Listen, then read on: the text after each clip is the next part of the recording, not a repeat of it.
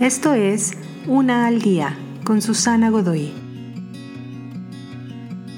Día 101. La estación donde te encuentras.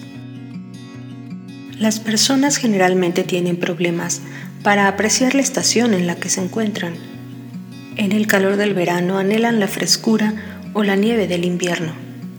En el frío y gris enero sueñan en las tardes de asado y albercas. Y aunque muchos agradecen el clima moderado de la primavera y el otoño, esos tiempos están también marcados por la impaciencia de lo que está por venir.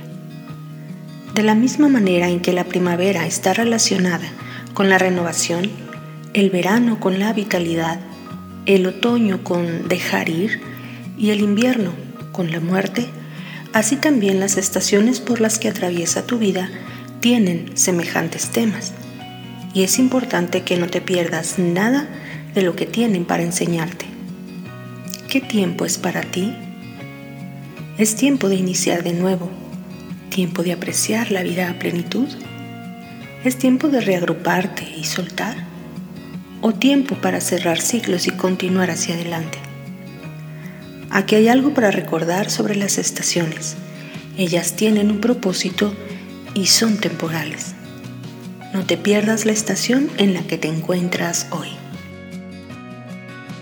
Te invito a seguirme en mis redes sociales Facebook, Instagram y YouTube. Busca las descripciones aquí abajo. También, si gustas apoyar este trabajo, encuentra el botón de donación vía PayPal que se encuentra en la descripción de este audio. Te espero.